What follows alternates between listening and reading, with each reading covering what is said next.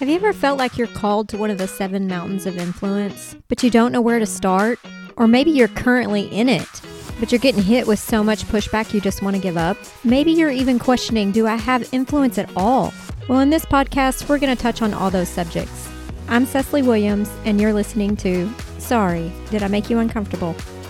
Y'all, I got a new computer, and I didn't like, I don't know if you can do this, but I've been like, praying over my computer because I've had so many technical difficulties trying to get this thing to work and then like it just shutting down.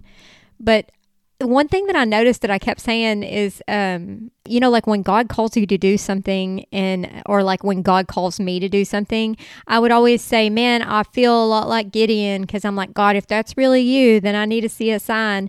And that's just something that I've always said in my life. Anytime like I feel like God's saying, "Hey, go do this or go do that or give that a shot."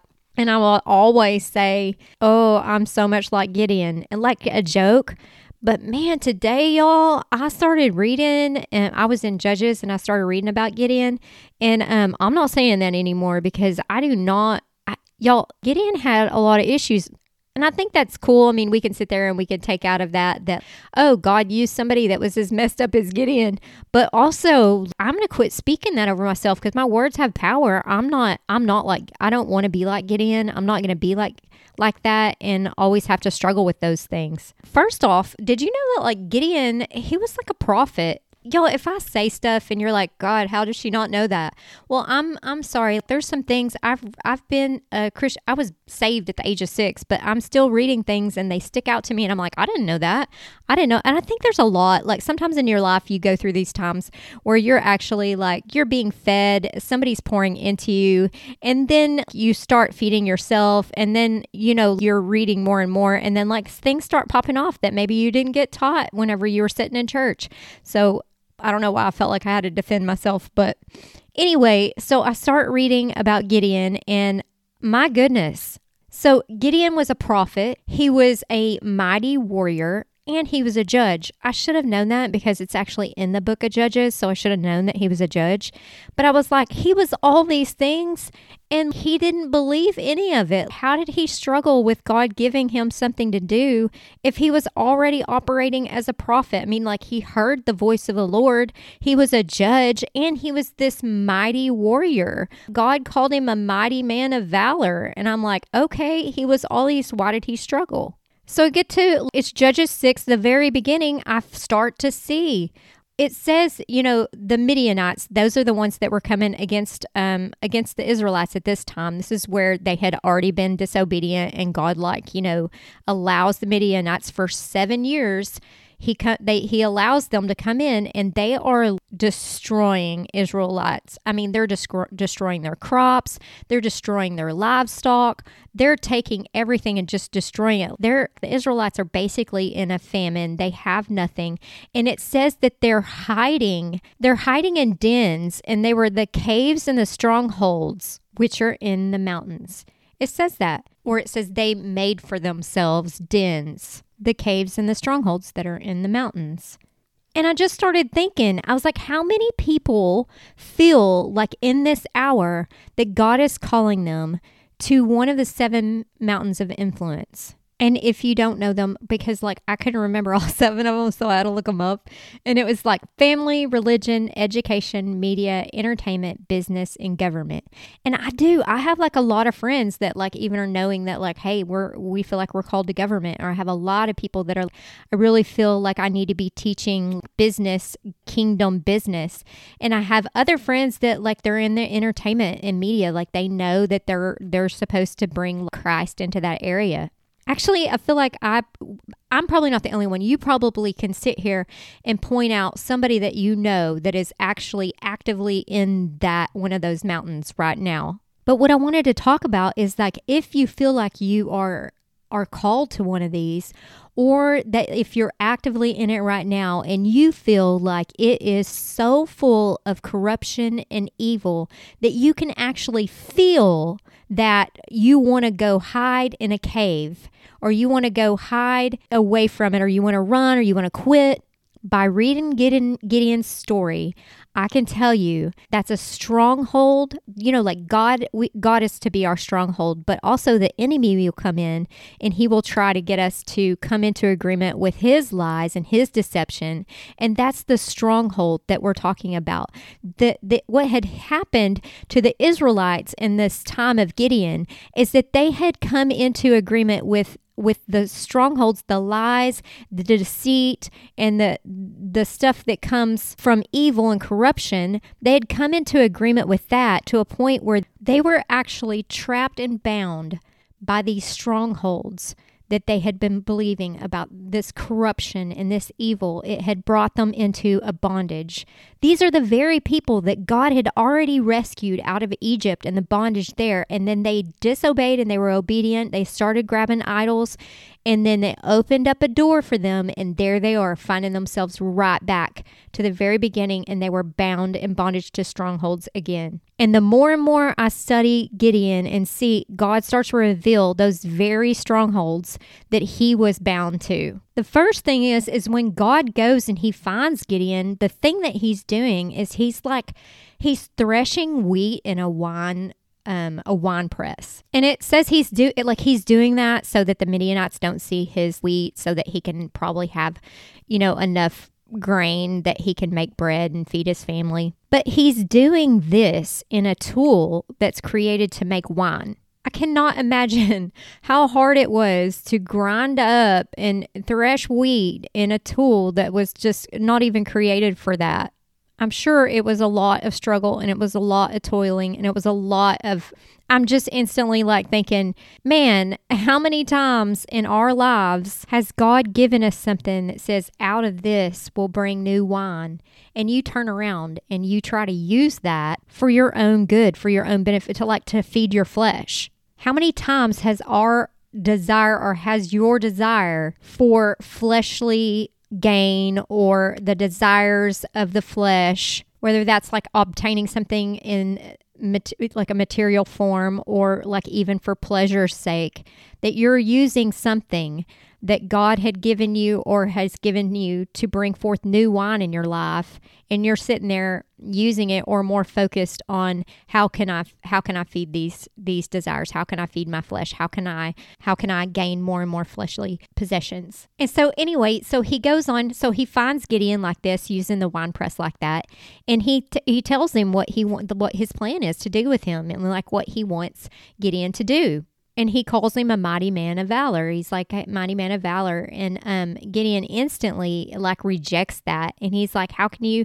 call me that? Or how can you say that about us? You you promised this, this, and this, and this is all we're coming into. It's oh poor me, you know, oh we're we're having all these hard times and you're punishing us. But he totally doesn't take any responsibility or any credit, or he doesn't acknowledge the fact that they had been in complete disobedience to what the Lord had told them to do and that they were actually worshiping and idolizing false gods. But he doesn't bring that up. He just puts it all on God. Like, you did this, this, and this. Uh, okay. It's like right there, I see that he completely forgot what it was like to be in total submission to the Lord and receive his grace on your life. So obviously he was in this major self-pity, which self-pity is a it's a focus on self and it is pride. So he's in pride right here. This man of God, this prophet that's a judge, that's a mighty warrior, all these things that God has spoken over. These are these are titles that God has given to him, spiritual gifts that God has has handed to him, and he is seeing himself as a victim. But God in all of his patience man, I'm even sit there and I'm like, God, why did you choose this guy? Like he's so like messed up. I would have been like, you know what? I already asked you. You said no. Like I'll move on to the next because I'll find somebody else. But no, God is so patient and and so kind and so full of mercy that He lets him throw this fit.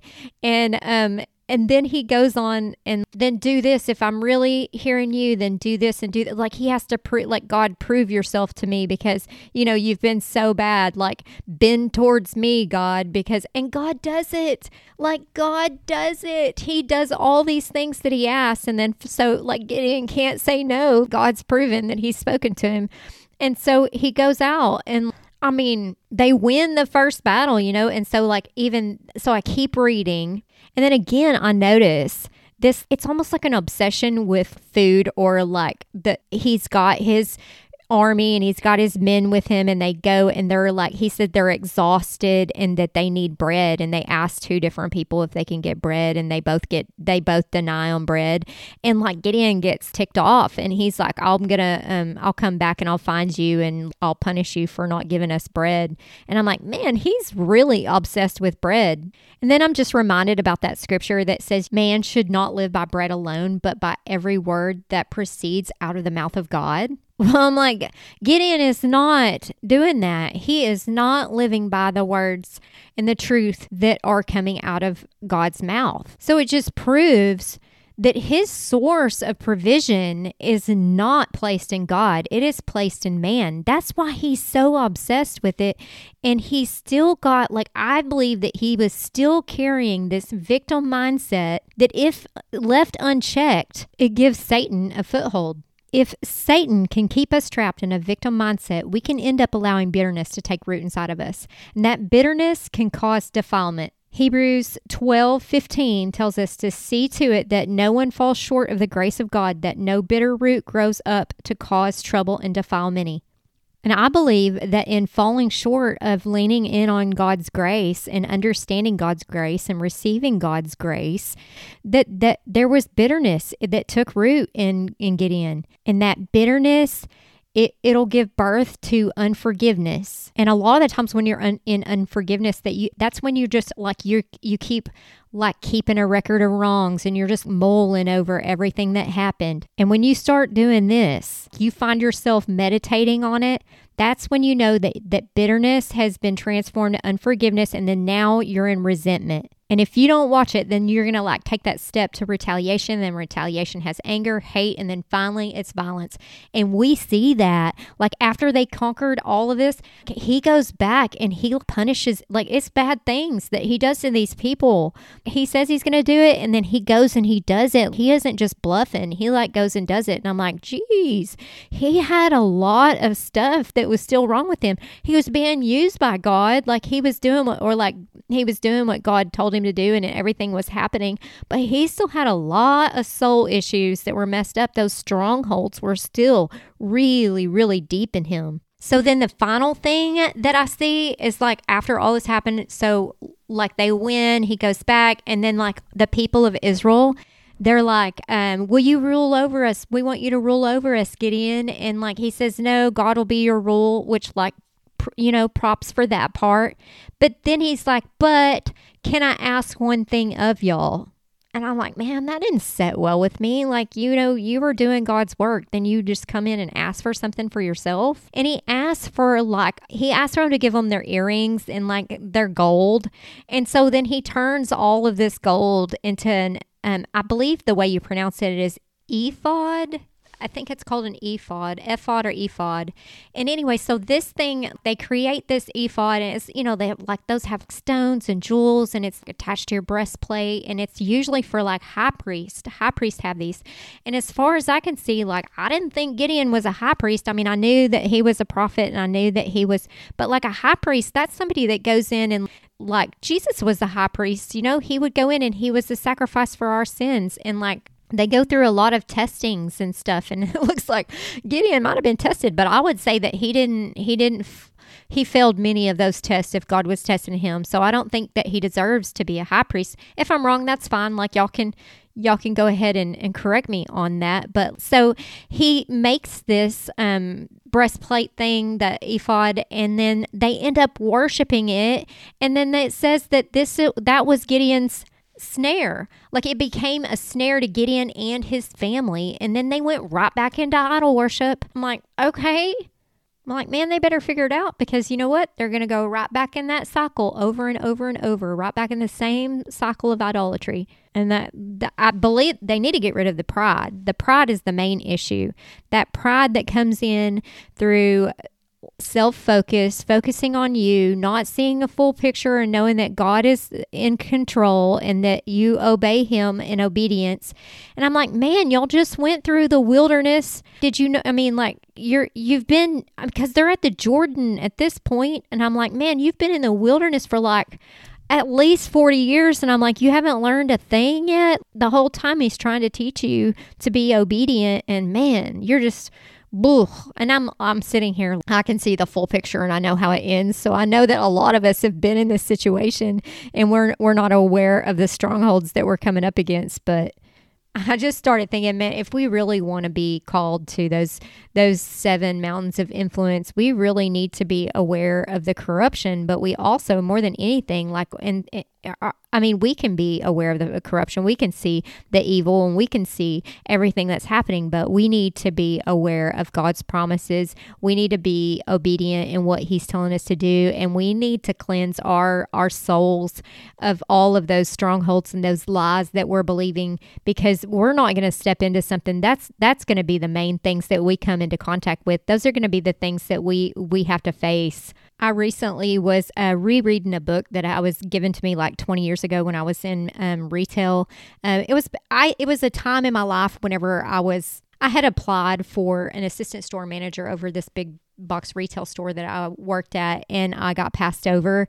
And um the the actual store manager was he was really sweet. He was trying to tell me about like why I got passed over and I had just told him um at that point I said no it's okay. Like God is the one that promotes me and in due time it will happen. And I knew that you know I had some still some learning to do and I was willing to take that correction and any kind of constructive criticism that would help me be a better manager.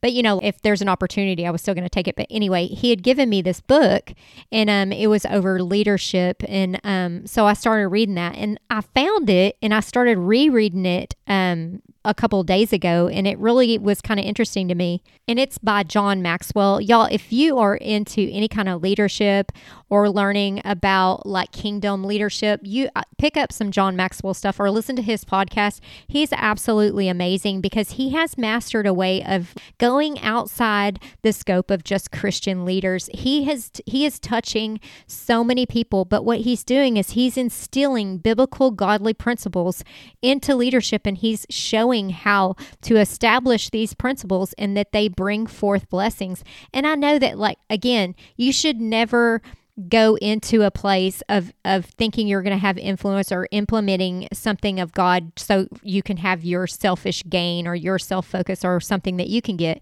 But it's kind of cool how this is actually working for absolutely everybody. But anyway, so like in that book, it says that you'll only be as effective as the amount of influence you have been given. And then he tells us that like the greatest leaders have influence. And I was like, man, I don't know if I have influence. You know, even this podcast has gotten some bad ratings. You know, like we've gotten a couple ones, and I'm like, oh man, man, tell me what, like give me a review. And I'm like, you know, maybe maybe I shouldn't be doing this, but um, I started thinking about that and I was like, okay, do I have influence? You know, I'm telling God, I'm like, have you called me to be a leader? And like, do I have influence? And God was like, um, the truth is that you should never be concerned with that. And I was like, what? John Maxwell says that to to be effective as you're only as effective as the amount of influence that you have been given. And I'm like, I don't know if I have influence, but like I want to be effective for your kingdom so then, like God, He leads me to like Second Corinthians 12 9, and it says, But He answered me, My grace is always more than enough for you, and my power finds its full expression through your weaknesses. So I will celebrate my weaknesses, for when I am weak, I sense more deeply the mighty power of God living in me. And I absolutely love this because it seems like like you can't force influence you can't i mean you can but it usually means that you reach for things um, out of your flesh to obtain it. You operate out of a place that's like temporary and it's like limited and it causes weariness. And it's if he's strong in our weaknesses we just have to submit everything to him. Like every desire every dream every vision just put it in in his hands and humble yourself. And then your focus turns to just loving god and and you serve others out of like the overflow of that love that He's pouring out in you. anytime that you find yourself extremely weary when you're in that in your like serving or you're doing things it's probably because you've stepped outside of your grace lane like you've you've stepped outside of operating in full submission to him and and feeling him flow through you and his power flow through you and you're operating and trying to force things or make things happen and it's not coming from a place of like the overflow. It the grace will always be coming from a place of overflow. He wants you to get filled up. He'll fill you up. He'll love on you. He'll show you your value. He'll show you your worth. He'll show you how much. That's that milk of the word that encouragement of the word. And then before he takes you into the meat, when you've gotten to a place in your life where you're ready for meat, like you're mat- you're maturing and you're ready for meat, there's a training that takes place. And I say that there's a training because in the word it tells us that by reason of use, they have their senses exercised. So you like by reason of use, like you have to use them. You have to step out. You have to be obedient. You have to be willing to fall down. And that by doing this is how you you're exercising and you're training to be able to sense the, and discern both like good and evil.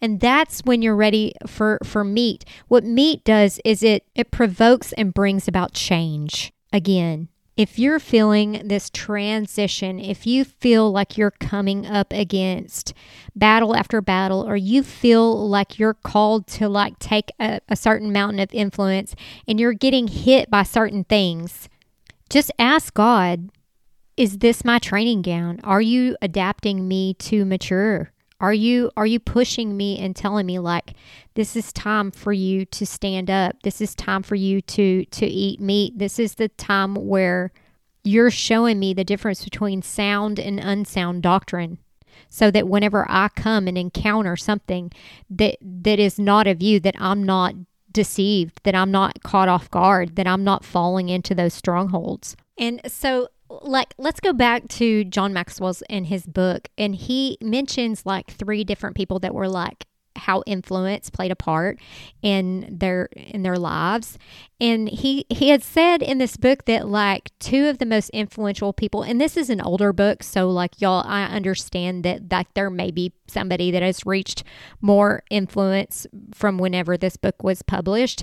But like at this time he had said that the two most influential women in the world was Queen Elizabeth, and I believe that she's still highly influential, and um, Princess Diana.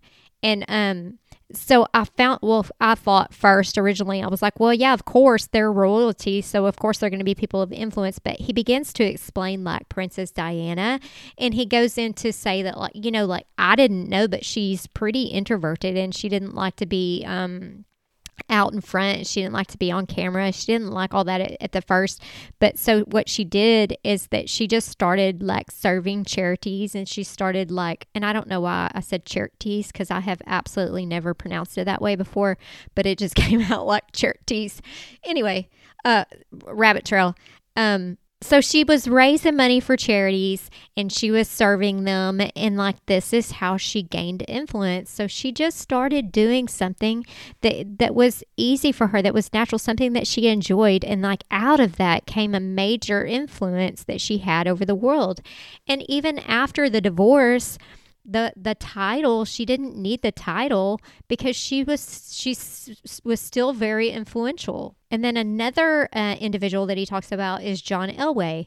And um, john elway actually was um, he was actually found like he would take the plays from his offensive coordinator and they would be going over plays more than he would like the head coach.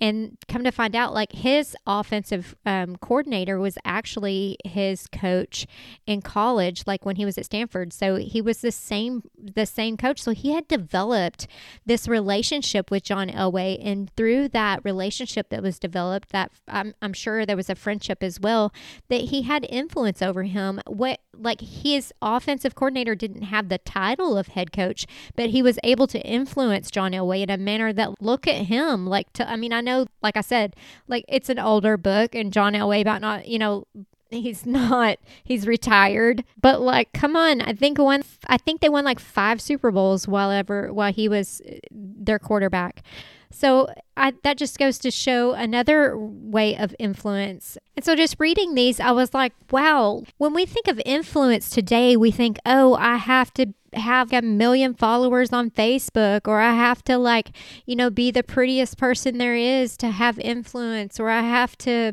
be the richest person that ever lived. I have to have this major title. And once I obtain that, then I'll be a person of influence.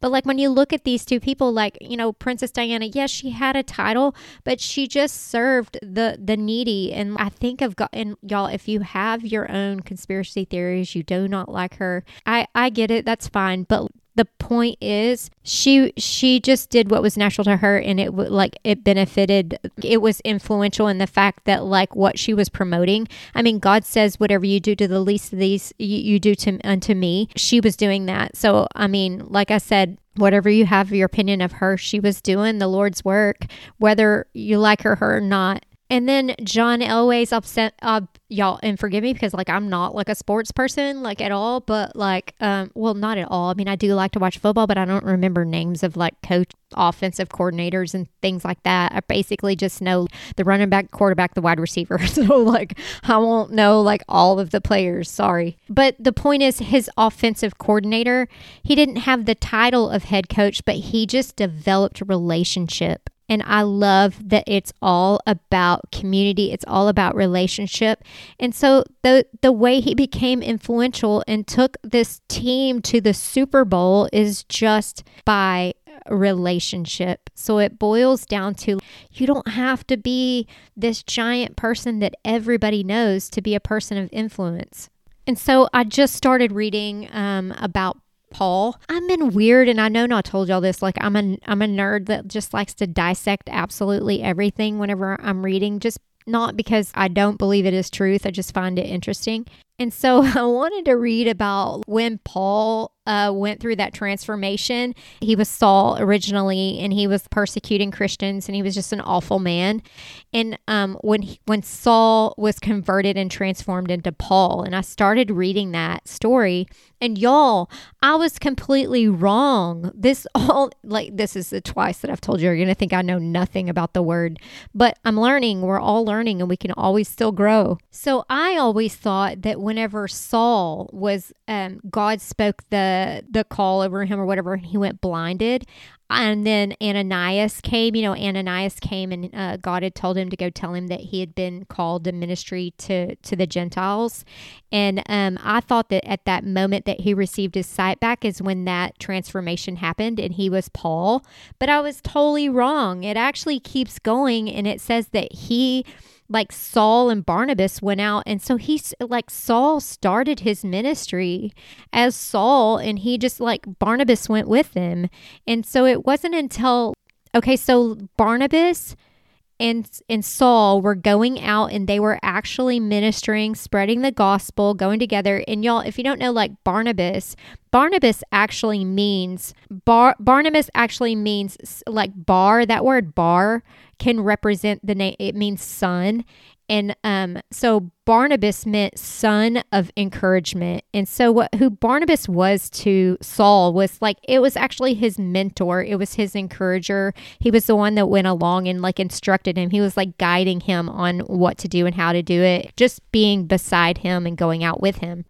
And so Barnabas and Saul were out and going about, and they were about to go talk to this governor and tell this governor the the good news, the gospel. And there was a sorcerer that was there, and the sorcerer's name was Bar Jesus, which I found very uh crazy because I was like, wow, how dare him call himself Jesus, even if he did attach bar to it. But then again, I remembered that that bar can mean son. And I was like, was this son of Jesus? So I just started looking more on the word bar y'all. I know I'm a nerd, but that bar can actually mean block or a barrier. So this this bar Jesus was actually trying to stop them from spreading the gospel. So he was a block to Jesus. So they had encountered on this um, this particular mission Saul and Barnabas had encountered this guy that was trying to block the sorcerer that was trying to block Jesus. So it was this, you know, this witchcraft, this um, false um, like prophet, this this all this stuff that's coming. It was very evil. It was very corrupt. He was trying to stop them from spreading the truth of jesus to to the government to the gover, uh, governor guy and so when Saul came into that, what he did was he spoke to him, rebuked him, and let, and he had to like he got rid of him, blah blah blah, and then they were able to speak into this the the governor's life. And I found that very interesting because it was at that point that he started referring to himself as Paul. That's when the conversion happened. The conversion happened when he actually stood up against something that he in his past life actually used to deal with it's like because you know as i said saul was a persecutor of christians. He hated christians. He tried to stop them from spreading the gospel and he was killing them. And when he ran into that same exact spirit that was trying to block the gospel of jesus and he stood up to something from his past and said no it stops here it's that's when the transformation happened and that's when he referred to himself as he referred to himself as Paul. He actually went as it was Saul, also known as Paul, because he had a dual name, um, and that was pretty common back in the days. But like Saul would have been known like really common and well received by the Pharisees, but he switched to the Roman name Paul that um that would have been known and really received by the Gentiles and that they would have understood him. So that's when his mission, mission um, ministry actually started to majorly take off and um it was at that moment that he stood up to him. So I believe that there's a there there will be a time when you know like hey I've been called to this I've been called to that but when if you come in and you're like hey I feel like I'm I'm encountering or I'm still dealing with some of the things that I used to deal with in the past it might not be that you're dealing with them but they're coming back around and it's like a testing of your faith and God's going to be like you know, it's just like those tests. God will take you through a test sometimes in life. And He's not, it's not like a pass or fail test. It's just one of those tests where He's like saying, I'm just going to let you see what you have inside of you. And th- like God already knows everything about you. Like He knows where you're going to fail, He knows your weaknesses, He knows your, like, but He knows where you're going to ask Him to help Him. He knows all these things. It's just so that you know, like, you know the authority you walk in, you know what you're, you're capable of through Jesus. You know Him, uh, God, as your provider. You know God as your protector. Like you know that you know, and you've got that relationship with Jesus, and that like you tap into that. And so it was like God's way of showing. Um, it was God's way of showing Saul what he was walking with and the, the authority and the power that he had in the moment that he recognized all of that is the moment that he started referring to himself by that name of Paul and he he he transformed. So I believe you, the moment that like if you step into something and you see that, just speak to it, command it to leave, stand up against it and say, This is where like I'm not dealing with that. I recognize that from my past. This ends. And I believe that you'll start to see more and more transformation happening the more and more that you start submitting those things under God's power, under God's authority, and you start seeing those things that they just won't hold any weight to you anymore, any weight on you anymore. So I just encourage you, like, if you feel like God's calling you something, just take it, take that first step, take that, just do something, just do it because, like, you don't know who you're influencing. Like, it, it you know, like, even John Maxwell saying, you'll only be as effective as the amount of influence that you've been given. You don't know the amount of influence you've been given because the one person i mean like you may be you may have an employee underneath of you, or you may have a coworker that you work alongside of, or you may run across somebody that's one of your vendors, or whatever you you do.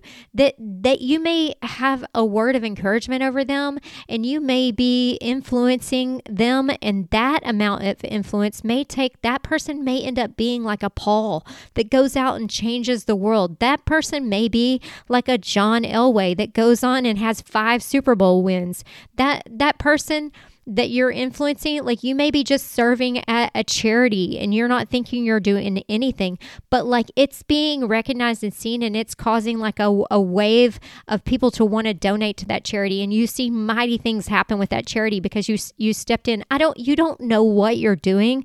Your realm of influence, that's in God's hands. He brings that to you. He opens that door for you. But your job is strictly just to be obedient. Take that first step and be obedient obedient to whatever He's placed on your heart. And if you feel like you're still like Gideon, you're still dealing with some strongholds, you're still dealing invite God into those areas. Like just don't turn your back on them. Like like help say father help me. Help me with my selfish ambition. Help me with my self focus help me with feeling like a victim. Help me with feeling like you have let me down like being disappointed with you. Help me here father.